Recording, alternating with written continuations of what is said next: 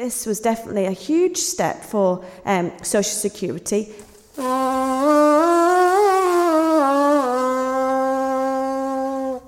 This is an unknown situation. We have no idea where we're going with this.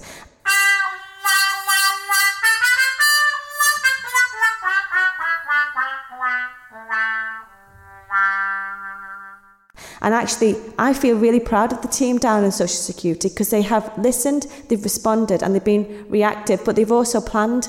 We're planning ahead. We planned for this a couple of months ago before we knew what was going to happen.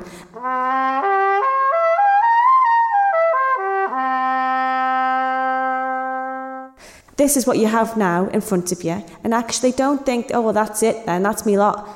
We are still responding and reacting, and you will hear more from us. If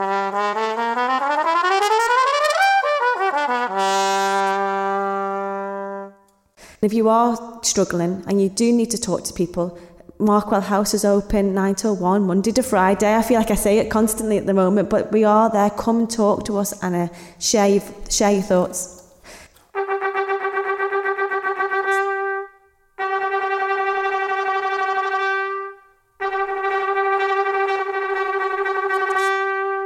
People might say, I would like to use the buses, but you know, I just can't afford it, or it's not for me. Uh, or people actually might say, you know, actually, it's quite a good, you have Wi Fi on the bus now, you can commute. Yeah.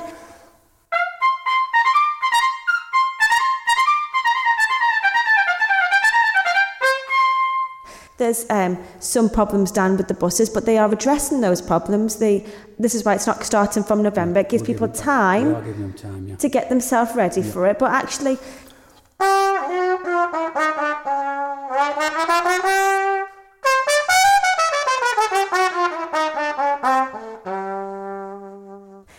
it's too it's very easy to say, oh well, it's not going to work.